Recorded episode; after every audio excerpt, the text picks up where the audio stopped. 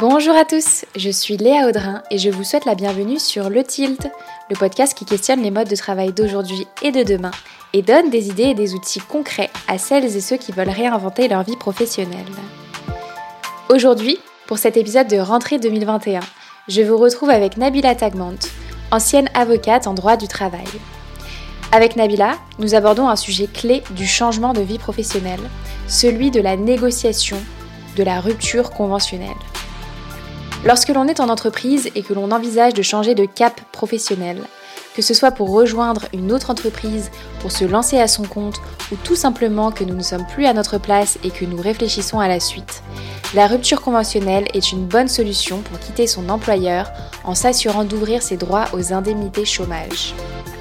La rupture conventionnelle permet de sécuriser son départ et construire sa prochaine étape plus sereinement. Nabila est coach et experte en négociation de rupture conventionnelle et nous livre dans cet épisode toutes les bonnes pratiques pour négocier sa rupture et mettre toutes les chances de son côté pour l'obtenir. Qui solliciter en interne pour demander une rupture conventionnelle?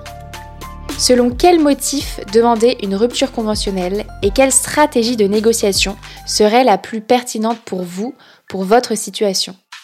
Comment calculer et obtenir ces indemnités de départ? Comment réagir et que faire si votre employeur vous refuse la rupture conventionnelle? Grâce aux précieux conseils de Nabila, vous pourrez préparer votre demande de rupture conventionnelle en connaissant vos droits, vos devoirs et peaufiner votre stratégie pour obtenir ce sésame et vous mettre sur le chemin de votre prochaine étape professionnelle épanouissante. Bonne écoute Bonjour Nabila Bonjour Léa Je suis ravie de te recevoir aujourd'hui sur le Tilt. Bah merci, merci pour ton invitation et euh, ce partage qui va être très intéressant. C'est clair. Nabila, ensemble, on va parler d'un sujet hyper important quand on a envie de changer de voie, quand on a envie de se réinventer euh, professionnellement. On va parler de rupture conventionnelle. Tu es une ex-avocate en droit du travail et tu es spécialisée sur la rupture conventionnelle. Donc je suis certaine que tu vas avoir plein de bons tips à nous partager pour euh, négocier sa rupture et entamer son changement pro. Mais avant de rentrer dans le vif du sujet de la rupture conventionnelle, Nabila, est-ce que tu peux nous parler de toi sans parler de ton travail? Euh, Oui, alors bah, j'ai 43 ans. Euh, je suis maman d'une fille de 9 ans, euh, donc effectivement j'ai une carrière dans le juridique. Euh, donc, euh, sans parler de mon travail, c'est vrai que la, la justice, euh, c'est une valeur qui m'anime et qui est très très très importante pour moi. Quoi, ça, voilà. L'injustice, en tout cas, ça a toujours été quelque chose qui m'a littéralement rendu malade. Et je pense que c'est voilà, c'est vraiment pour ça que je me suis orientée vers des études juridiques. Et puis, bah, du coup, je je suis, il y a plein de choses que j'aime dans la vie. Hein. Euh, bah, j'aime beaucoup lire, j'aime beaucoup, euh, j'aime la musique, euh, j'aime les voyages. voilà, j'aime, bah, j'aime aussi aider les gens et tout ce qui est voilà, les relations bienveillantes entre tout le monde et et donc bah voilà. voilà un petit peu pour me présenter rapidement. Génial, trop bien. Et du coup, tu, tu l'as effleuré là du doigt, mais est-ce que tu peux nous dire quel a été ton parcours professionnel jusqu'à maintenant? Oui, bien sûr. Donc, euh, bah, moi, déjà, je suis issue d'une famille euh, bah, d'origine immigrée, d'une famille nombreuse. Hein. je suis l'aînée de six enfants. D'accord. Donc, c'est vrai que bah, mes parents n'ont pas eu la chance de faire des études. Donc, ils ont quand même mis beaucoup d'espoir en moi, euh, parce qu'en plus, moi, je suis quelqu'un qui, aime bien. J'ai toujours aimé, voilà, me cultiver, apprendre des nouvelles choses. Donc, c'est vrai que les études, c'était pas compliqué pour moi. Et puis, bah, comme je le disais, la justice, ça a toujours été quelque chose d'important. Donc, euh, bah, je me suis orientée vers des études de droit. Et j'avais vraiment, c'était vraiment une vocation d'être avocat pour moi. Donc, bah, j'ai, j'ai réussi. Du coup, je, j'ai réussi mes études de droit. Entre temps, je suis aussi euh, allée un peu en Angleterre. J'ai passé un an à Londres. J'ai passé aussi six mois en Espagne. Et puis, bah, quand j'ai passé mon examen d'avocat, parce que c'est un examen, c'est pas un concours, je suis entrée en cabinet, dans des cabinets d'avocats. Donc, j'en ai fait trois à peu près euh, en huit ans. Et c'est vrai que bah, le, le boulot en lui-même était très très intéressant, mais les relations euh, avec les, les gens euh, du cabinet c'était pas toujours évident parce que c'est vrai que théoriquement on est là un peu pour pour être formé, sauf que c'est un peu comme euh, ce qui se passe en entreprise. Hein, quand on prend des stagiaires, malheureusement, bah, on s'imagine qu'ils vont être opérationnels tout de suite, sans vraiment euh, être en contrepartie un formateur. Donc c'est vrai que c'était un peu frustrant, mais bon, voilà, j'ai quand même euh, j'ai quand même beaucoup apprécié ces années-là. Et puis bah après, quand euh, bah, j'ai fondé une famille euh, avec mon conjoint et que du coup bah ma fille allait arriver, bah, je me suis posé la question de savoir si je voulais continuer en tout cas à ce rythme-là on va dire que de toute façon, moi, comme je, je suis pas spécialement attachée à l'aspect titre, quoi, parce que c'est vrai que quand on dit avocat, souvent les gens, ah, ah ouais, ah j'aurais trop voulu être avocat, ou alors ah bah tiens j'ai une question, est-ce que tu peux m'aider? C'est souvent comme ça, mais moi, enfin voilà, le, titre d'avocat, j'étais pas spécialement attachée euh, au prestige de, de ce titre-là, donc pour moi, exercer en cabinet ou en entreprise, c'était la même chose tant que je pouvais faire du droit. Donc c'est pour ça que voilà, j'ai intégré sans souci une entreprise après. Et puis, bah, en entreprise, c'est autre chose parce que effectivement, euh, euh, bah, il y a, il y a l'aspect euh, en cabinet, on est, on est plus dans, enfin, devant son ordinateur à travailler et tout ça. Là, il y a l'aspect vraiment relation humaine qui, qui est important. Après, je suis pas non plus quelqu'un d'asocial, c'est pas ça, mais c'est vrai que je trouve qu'en entreprise, il y a vraiment beaucoup plus de, c'est vraiment un jeu quoi. c'est de la stratégie. Les gens ils sont ils sont pas toujours euh, très vrais quand ils ont hmm. euh, voilà, très politique. C'est ça, c'est très politique et ça, moi, j'ai pas trop trop euh, accroché à, à ce type de fonctionnement, donc euh, c'était pas évident. Et du coup, bah, je petit à petit, j'ai fait deux entreprises. Je me suis dit, c'est peut-être pas fait pour moi, je vais peut-être partir. Et donc c'est à ce moment-là que j'ai, je me suis organisée pour négocier ma rupture conventionnelle et que je me suis rendu compte que bah c'était pas évident du tout de, de, négocier une rupture conventionnelle contrairement à ce qu'on pourrait penser quoi. Parce que certes on n'a pas besoin d'avocat euh, certes on peut se retrouver dans le dans le bureau du du RH ou du directeur et puis signer soi-même euh, une rupture conventionnelle mais pourtant bah voilà ça se comme ça se réfléchit en amont. Et il y a plein de choses à, à ne pas oublier.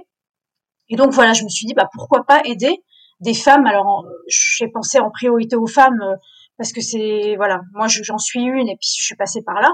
Mais bien sûr, euh, voilà, hein, j'aide aussi les hommes hein, s'ils ont besoin. et du coup, euh, voilà, je me suis dit bah tiens, je vais peut-être euh, me lancer là-dedans dans un accompagnement pour aider les femmes à négocier leur rupture conventionnelle. Et puis voilà, donc j'en suis là. Et puis j'ai ajouté l'aspect aussi création d'entreprise parce que pareil, je me suis posé la même question moi une fois que j'avais négocié ma rupture, quand j'ai voulu lancer mon activité et du coup bien sûr faire ça dans les règles en créant une entreprise pareil, la question du statut, etc., c'est beaucoup plus compliqué qu'on croit. Et même si on s'arrête sur celui de la micro-entreprise, c'est loin d'être évident, quoi. Donc voilà, voilà un petit peu euh, ce que mon parcours et du coup, bah, ça aboutit à ce que je fais euh, actuellement. Mmh. Euh. Génial. Donc aujourd'hui, tu aides principalement les femmes donc à, à négocier leur rupture conventionnelle.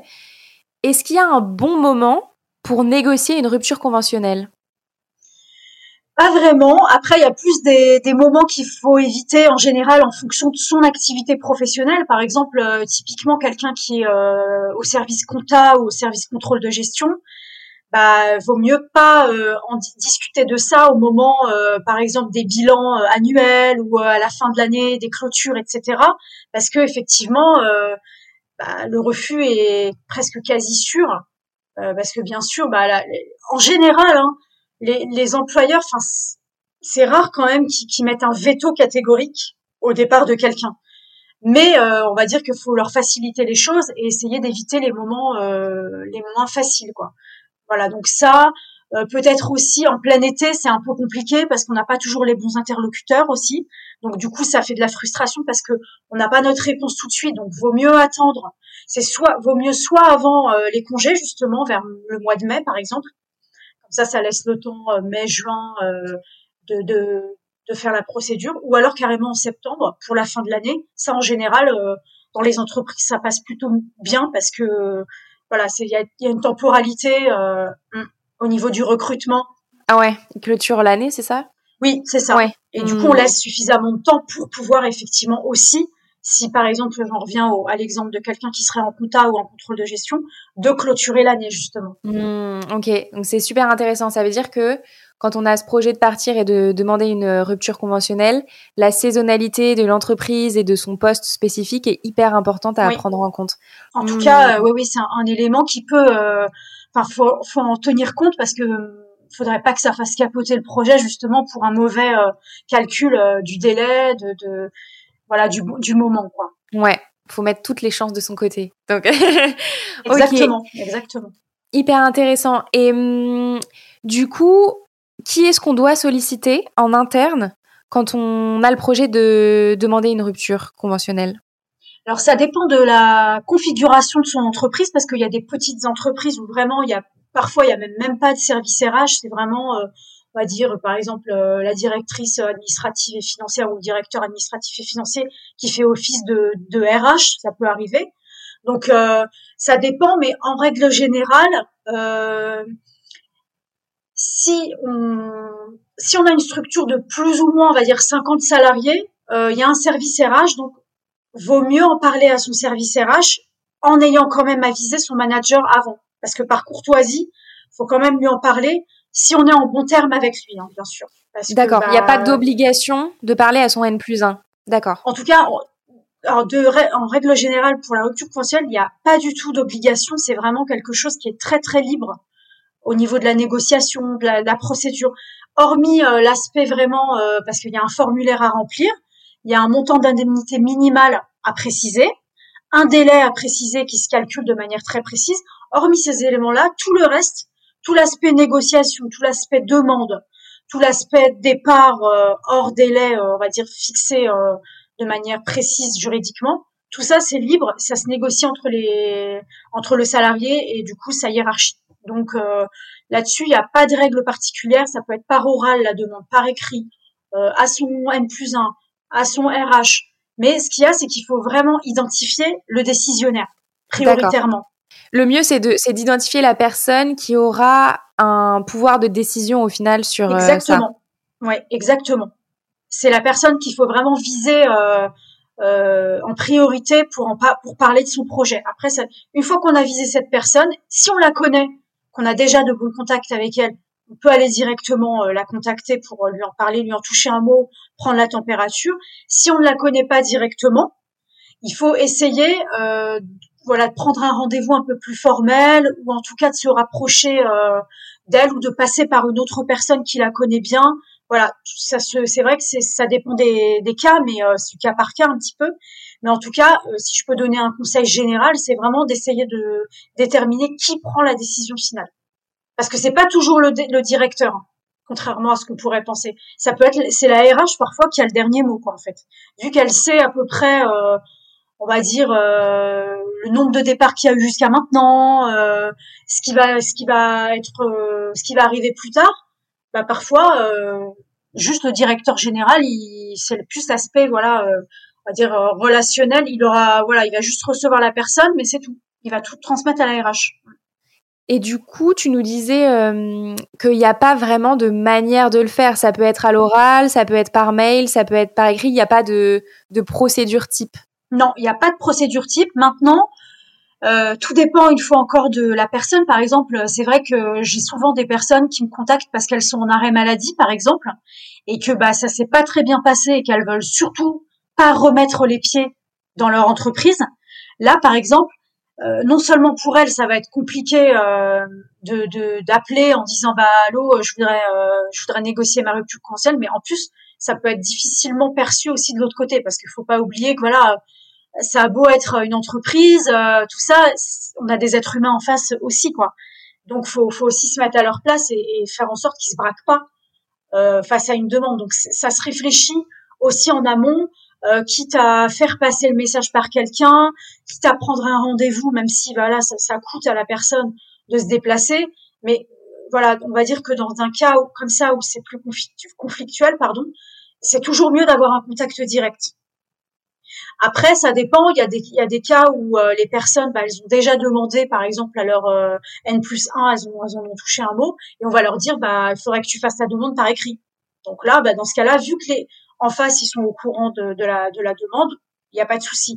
Mais c'est vrai que on a souvent plusieurs sons de cloche à ce niveau-là. Est-ce qu'on fait la demande à l'oral? Est-ce qu'on fait la demande à l'écrit? Il y a même, euh, je vois souvent des, des, des, articles, par exemple, où on dit oh là là, faut surtout pas faire d'écrit pour demander. Ouais, ouais. Alors que non, il y a, a pas, franchement, il n'y a pas de, Il a pas du tout de contre-indication. C'est vraiment, ça dépend vraiment de la situation de la personne. Et en tout cas, euh, c'est pas parce qu'on va faire un écrit que ça va être refusé, quoi. Pas du tout. Mmh.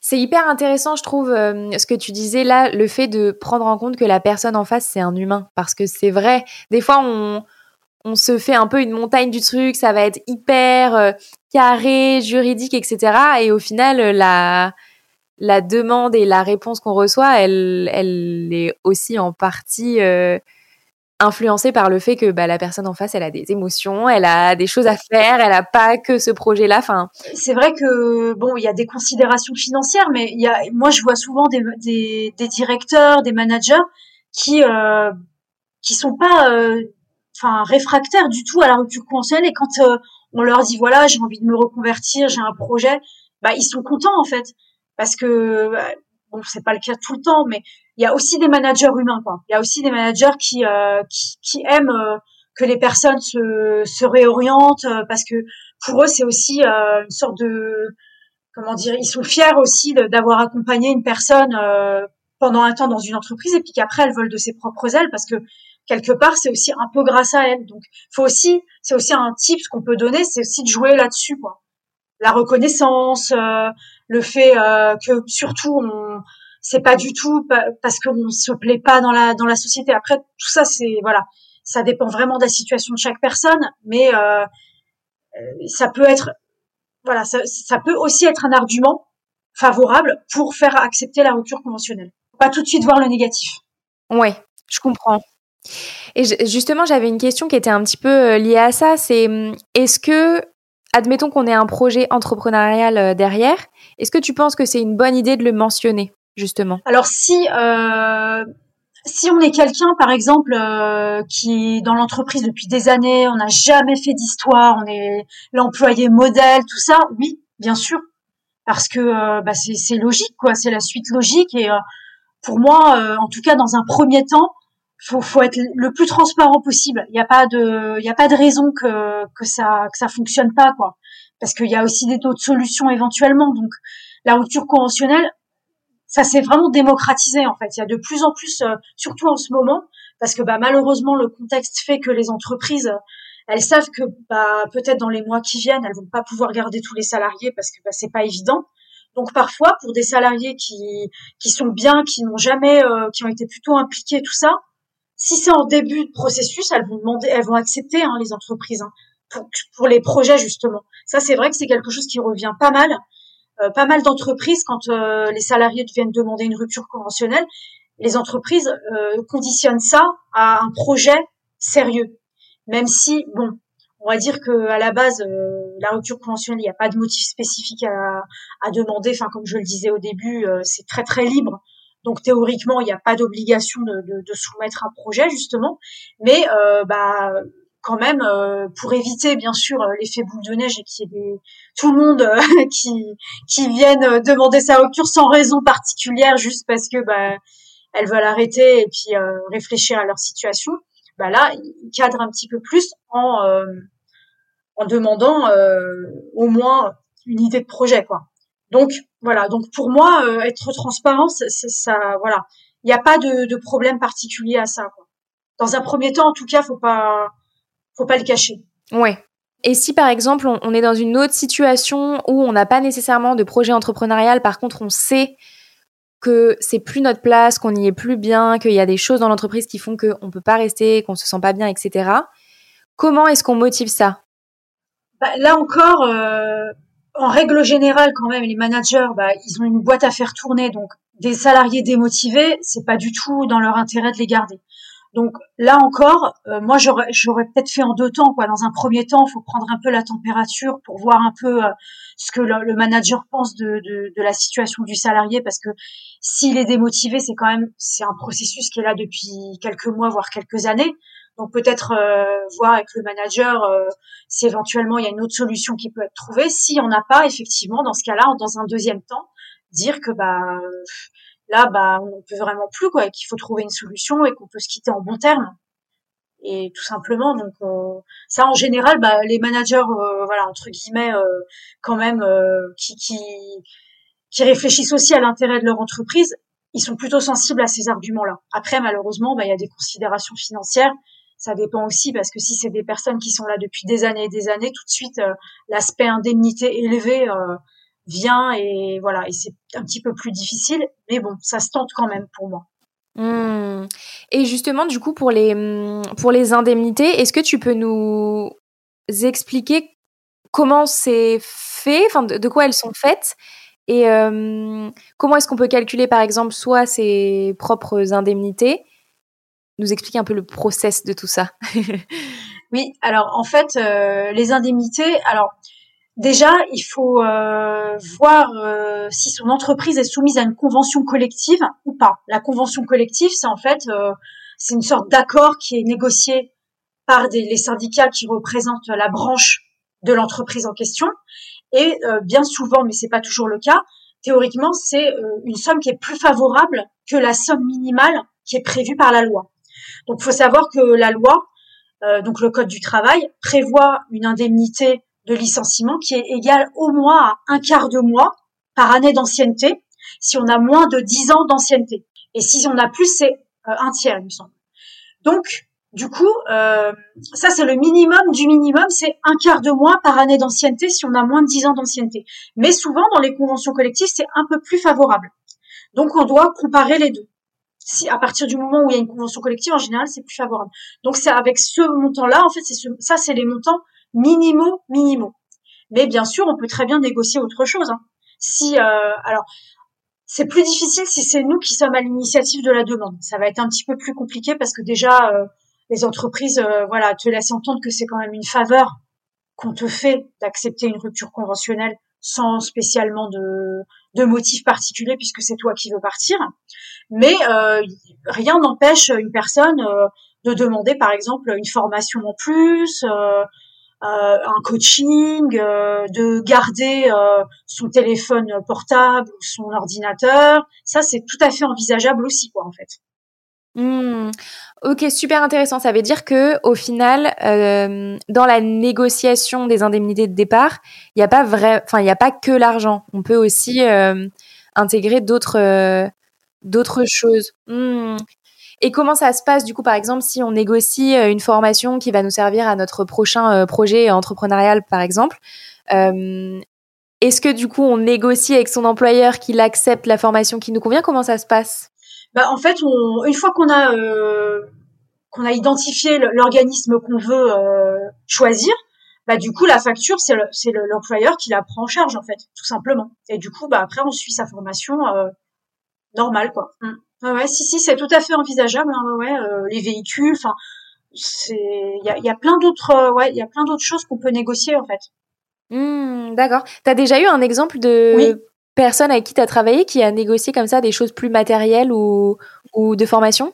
J'ai eu euh, bah, dans mon ancienne boîte, euh, bah, souvent ça se négocie. Souvent les cadres en fait, euh, les responsables négociaient la conservation de leur, de leur ordinateur portable, de leur téléphone et aussi de coach, d'un coaching en fait de reconversion. C'est un peu comme le pôle emploi si tu veux privé.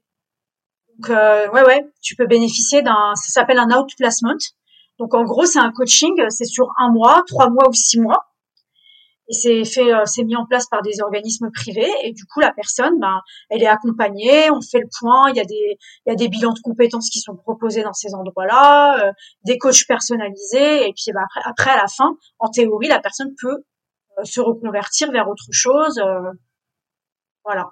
Donc ça, c'est, j'ai déjà vu ça, ouais sur, pour des cadres et aussi pour des employés. Parce qu'il y a déjà eu des employés qui étaient au fait de, de cette possibilité-là et qui l'ont, qui l'ont demandé, puis ça a été accepté.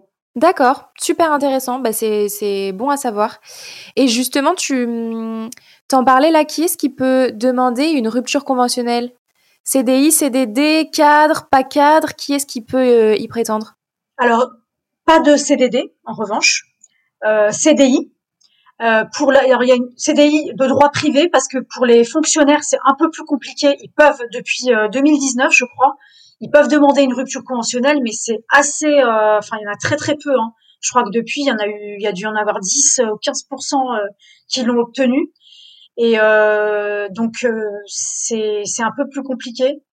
Alors parce que je crois que c'est différent pour eux. J'en ai un dans mon entourage qui en a demandé une il y a pas longtemps parce qu'en fait, il me semble que du coup, en tout cas pour lui, c'était son son entreprise, enfin ça appartient à l'État, hein, mais qui paye du coup ses indemnités de chômage. Ça oui, ça dépend. Ça dépend si euh, la enfin l'organisme de fonction publique a signé une convention avec Pôle Emploi ou pas. Et Pôle Emploi parfois prend en charge, mais s'ils n'ont pas signé de convention, effectivement, c'est l'administration qui doit prendre en charge les indemnités. Donc forcément. Ouais. Euh, donc là, pour négocier, c'est. Voilà. Ouais. Il y a ça, plus comme ils sont euh, pas mal en sous-effectif souvent, il y a aussi ça, il y a les nécessités de service qui sont invoquées pour refuser les ruptures conventionnelles. Et ce qui est plus délicat avec les fonctionnaires, mais on va refermer la parenthèse, c'est qu'ils peuvent euh, aussi difficilement démissionner. Parce que c'est pareil, on peut très bien leur faire valoir des, des, des nécessités de service et refuser leur démission. Quoi. Donc c'est ouais, et c'est enfin c'est un sujet qui est assez euh, prégnant en ce moment parce que comme même eux, euh, voilà, ne, ne, sont plus spécialement attachés à la sécurité de l'emploi, ils ont envie d'être épanouis professionnellement, ce qui est normal, hein, comme tout le monde. Donc c'est c'est vrai que c'est des sujets qui sont assez délicats. Euh, on se sent coincé dans sa vie professionnelle, quoi. C'est ouais, c'est ça. Hein. C'est comme si on voulait partir mais qu'on peut pas quoi. Non non non. c'est ça, c'est exactement ça. On est coincé. Donc bon, les pauvres. Euh, J'espère que ça va se ça va se décanter un petit peu, mais en tout cas euh, voilà. Donc pour en revenir euh, à la question, alors il faut un CDI effectivement.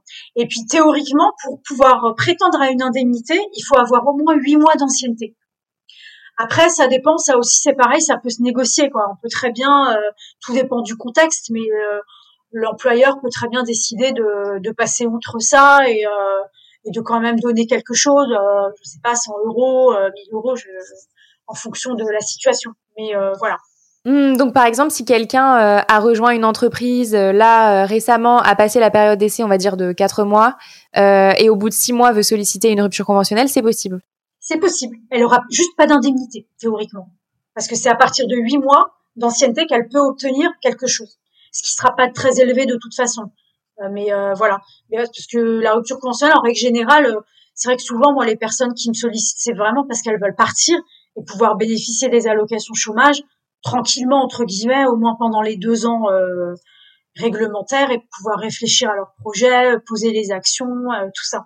Donc à la limite, voilà, si au moins la personne peut quitter son emploi, bénéficier des allocations chômage, sans indemnité, c'est un moindre mal. Mmh, ouais, hyper intéressant. Et euh, c'est quoi en fait la différence pour une entreprise entre la rupture conventionnelle et par exemple le licenciement?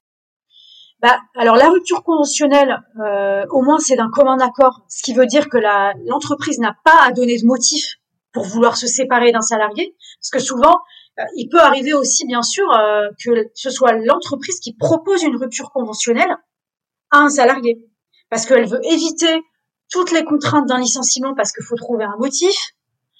Euh, faut faire une lettre qui vraiment qui circonscrit le litige, ça veut dire que vraiment faut tout mettre dedans. Si on met pas le motif principal, bah c'est contestable devant les prud'hommes avec de fortes indemnités à la clé. Donc ça, elle préfère éviter.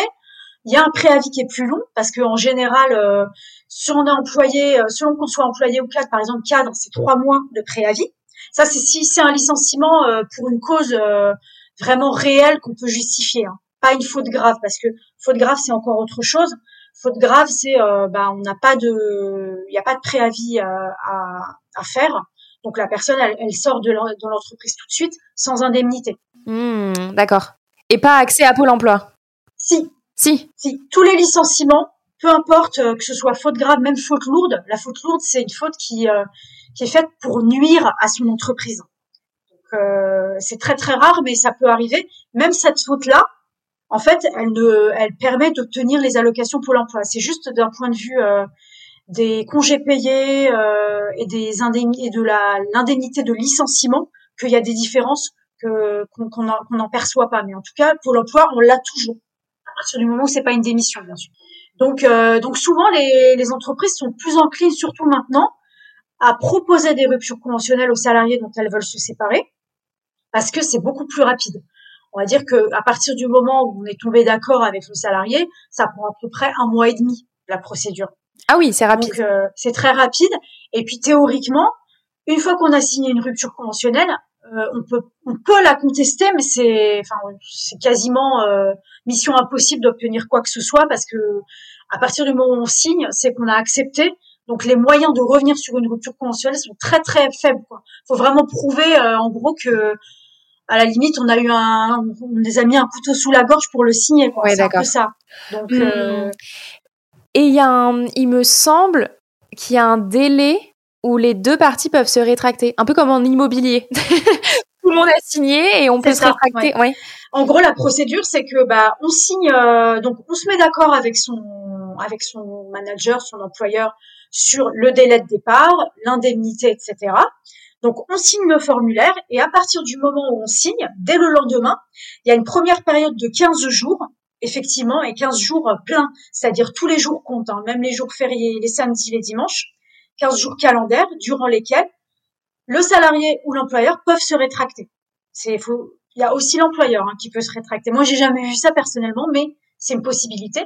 Donc, donc ce premier délai-là, une fois qu'il est passé, du coup, dès le lendemain de ce délai de 15 jours, on envoie, enfin c'est en général l'employeur qui le fait, il envoie le formulaire justement qui a été signé par les deux parties à la directe, qui s'appelle maintenant la DRETS, c'est-à-dire c'est une, une branche de la de l'inspection du travail qui valide, qui homologue les, les formulaires de rupture conventionnelle. Donc en gros, ils regardent pas dans le détail. Eux, ce qui les intéresse, c'est de savoir si le montant de l'indemnité a bien été respecté, si c'est bien le minimum légal ou conventionnel, hein, euh, comme j'avais dit, en convention collective.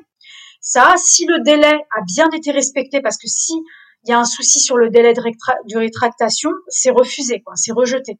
Il faut vraiment que les 15 jours soient respectés. Pile poil, quoi. Et ça, euh, petite astuce, on a, il y a un site qui est très bien fait, hein, le site de, du ministère du Travail. On peut faire des simulations justement de rupture conventionnelle et ils nous calculent le délai. Donc, comme ça, mmh. Pas mal. Il y a, pas de, ouais, on évite les erreurs. Donc euh, voilà. Donc la, donc euh, la directe vérifie ça.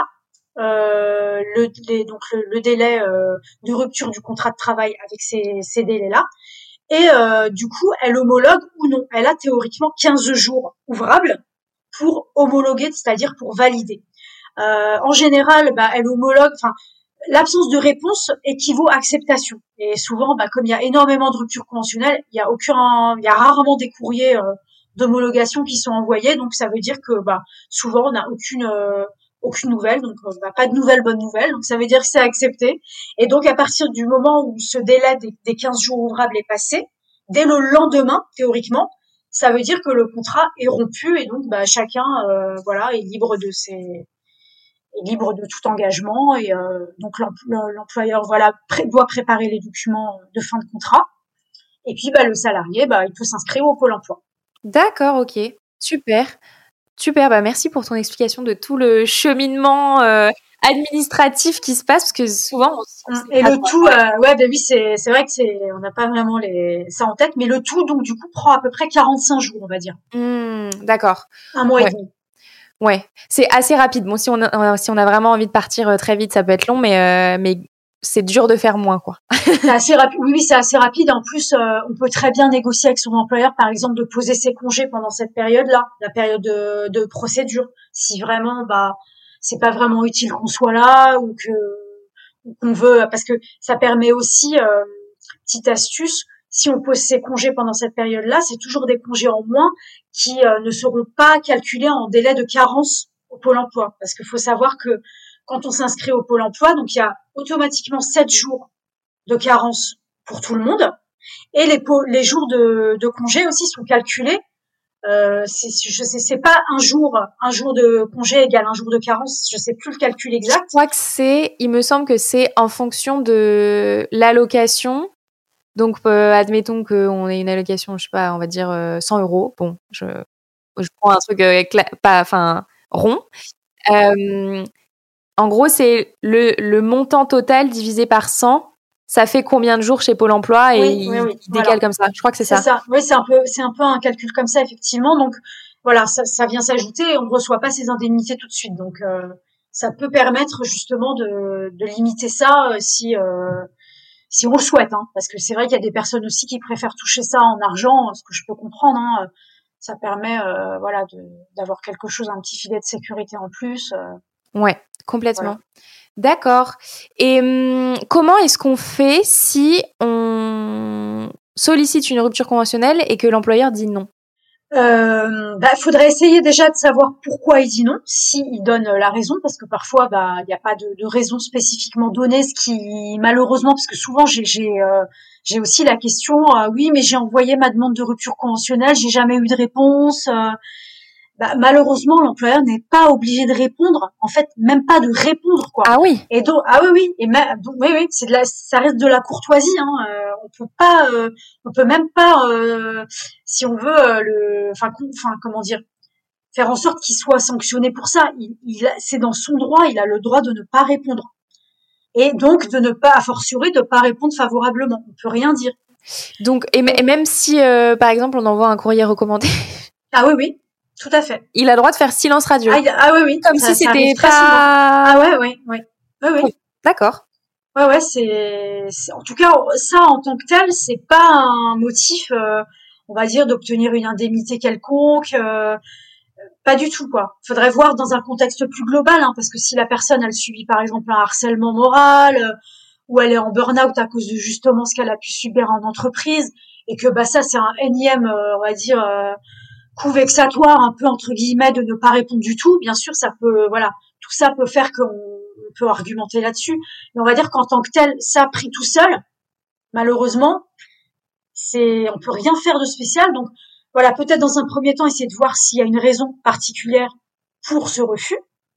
Et puis, euh, bah, contre-argumenter. Euh, si imaginons euh, que c'est parce que euh, bah, l'employeur ne veut pas se retrouver avec des tonnes et des tonnes de demandes, essayer de, de, de peut-être de prendre un rendez-vous en privé en essayant de lui dire que bah on ne dira rien, qu'on n'a jamais euh, dit à personne quoi que ce soit euh, au sujet de notre projet euh, de partir et que bah on peut même signer un engagement de confidentialité par exemple pour pour garder ça secret et que et que il peut s'assurer de notre confidentialité, de notre de notre discrétion par exemple. Hein.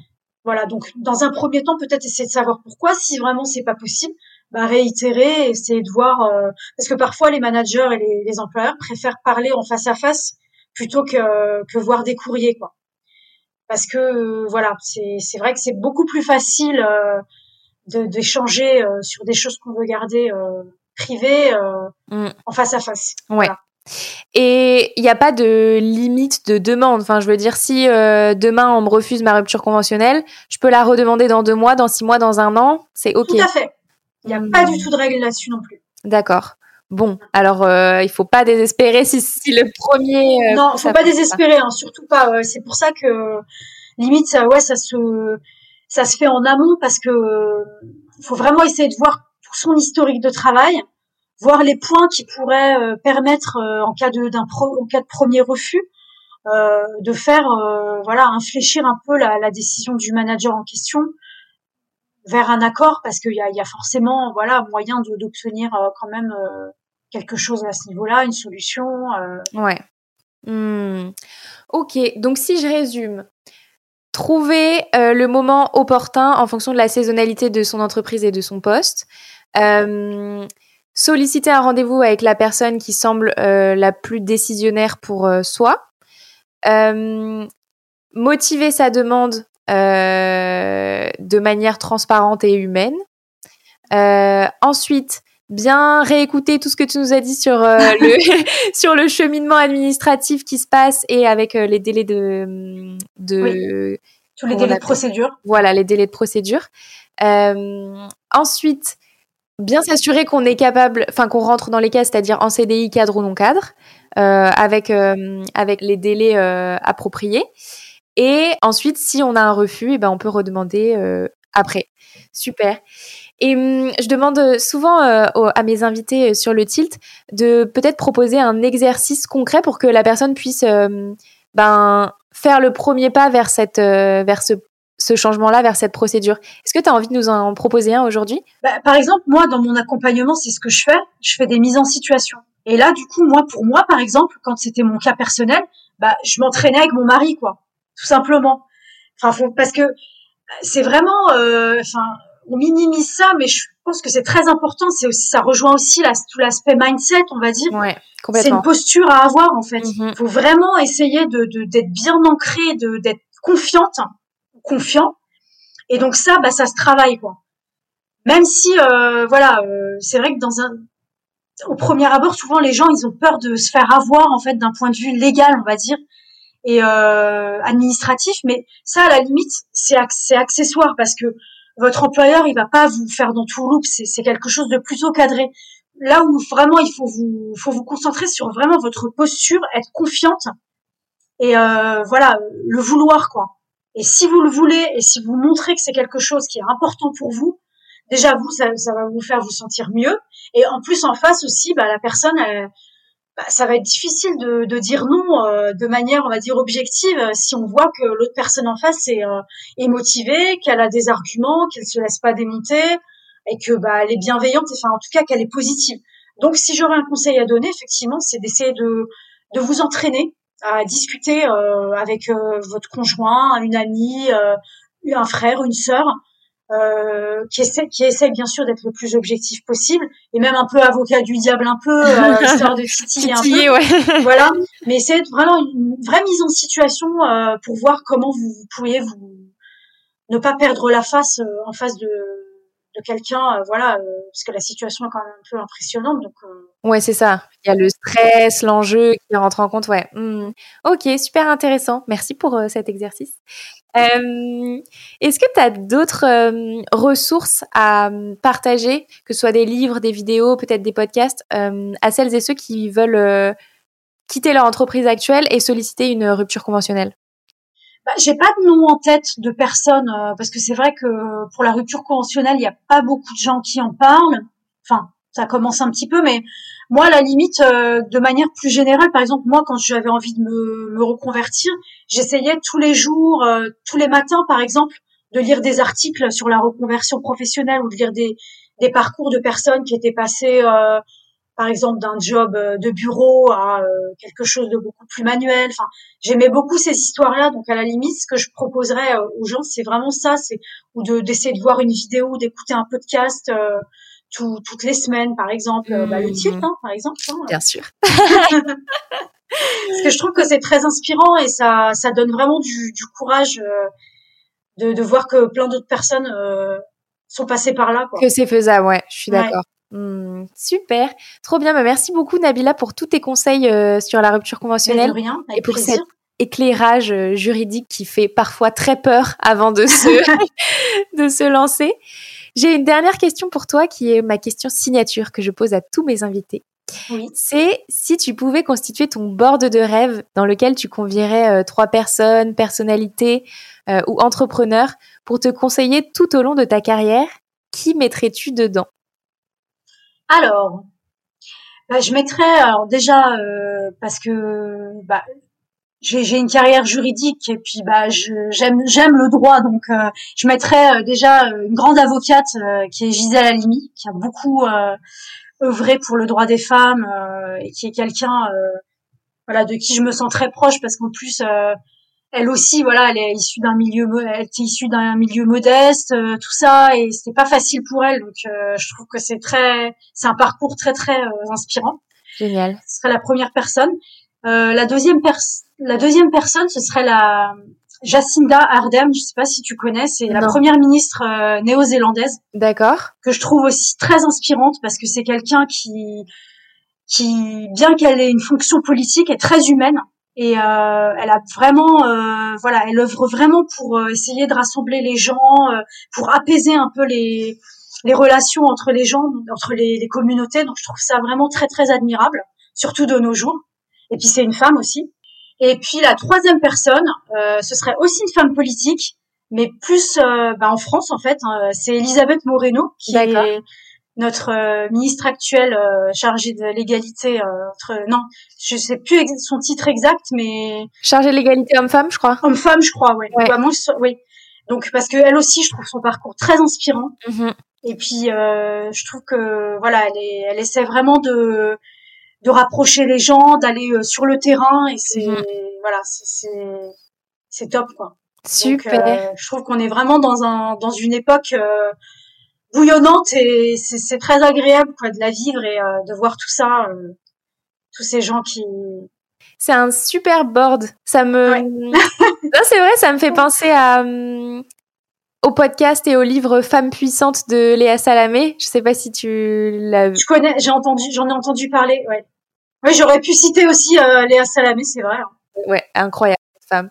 Et, euh, et, justement, elle, euh, dans, ce, dans son livre, j'ai pas écouté le podcast, mais j'ai lu son livre et, et elle essaie de voir un petit peu la puissance des femmes. Et je trouve que là, dans les trois personnes que tu nous as citées, il y a vraiment cette, cette idée de puissance et de d'œuvrer pour sa cause, quoi. Hyper et en gardant sa féminité et en gardant ce voilà en essayant pas parce que malheureusement bah c'est pas faut pas, pas non plus euh, leur en vouloir hein, c'est normal hein, le, monde était comme ça mais euh, on était un peu obligé de gommer sa féminité jusqu'à il y a pas très longtemps pour pouvoir s'imposer mais là je trouve que ouais. en tout cas euh, peut-être moins pour Gisèle Halimi on n'a pas vraiment pu voir mais pour ces deux femmes là qui sont contemporaines vraiment elles sont voilà elles sont restées comme elles étaient et c'est ça aussi que moi j'apprécie quoi. Parce que l'aspect voilà identité je trouve que le fait d'être soi-même c'est très très très important. Faut vraiment rester soi-même. Mmh, complètement. Trop bien. Merci Nabila. C'était hyper. Bah, merci à toi Léa. C'était très agréable en tout cas de partager ce moment avec toi et. Euh... Plaisir partagé. Où est-ce qu'on peut te retrouver? Alors bah je suis sur Instagram. J'ai un j'ai un compte euh, récent euh, qui s'appelle Impulsia Coaching, hein, qui est mon le nom de mon site aussi s'appelle comme ça, Impulsia Coaching. Je suis sur j'ai un groupe Facebook aussi lié à la reconversion professionnelle une page Facebook et puis bah mon profil LinkedIn euh, aussi. Euh, voilà. Super, je mettrai tout ça euh, dans les liens de, de l'épisode. Trop bien. Merci Nabila, à très vite. Merci à toi. Merci beaucoup d'avoir écouté cet épisode du Tilt. J'espère qu'il vous aura aidé concrètement à préparer votre demande de rupture conventionnelle si tel est votre projet. Et comme vous êtes encore là à m'écouter, c'est certainement que cet épisode vous a plu. Alors n'hésitez pas à me suivre et à m'envoyer un petit message sur Instagram, at le.tilt, pour me dire ce que cet épisode vous a apporté, s'il vous a aidé à préparer votre rupture conventionnelle, et bien sûr, si vous l'obtenez, écrivez-moi pour m'annoncer la bonne nouvelle. C'est toujours un plaisir de vous lire. À bientôt!